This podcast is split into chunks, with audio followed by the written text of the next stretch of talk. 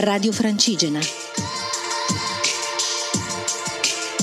Una via antica verso un nuovo mondo.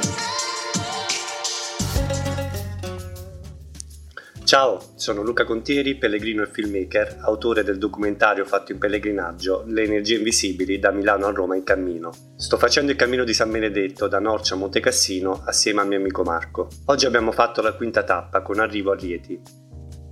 Abbiamo salutato Poggio Bustone facendo un'intervista al signor Pietro, che ci ha intrattenuto con le sue sculture e le sue storie su San Francesco e la Valle Santa. Era talmente piacevole parlare con lui che siamo partiti tardi, alle 9.30, passando per i giardini di marzo, il luogo in cui Lucio Battisti ha trovato l'ispirazione per la celebre canzone.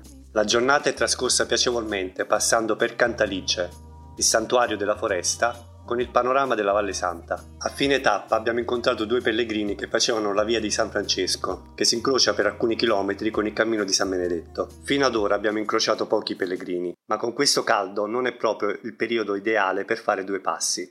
A domani, ciao!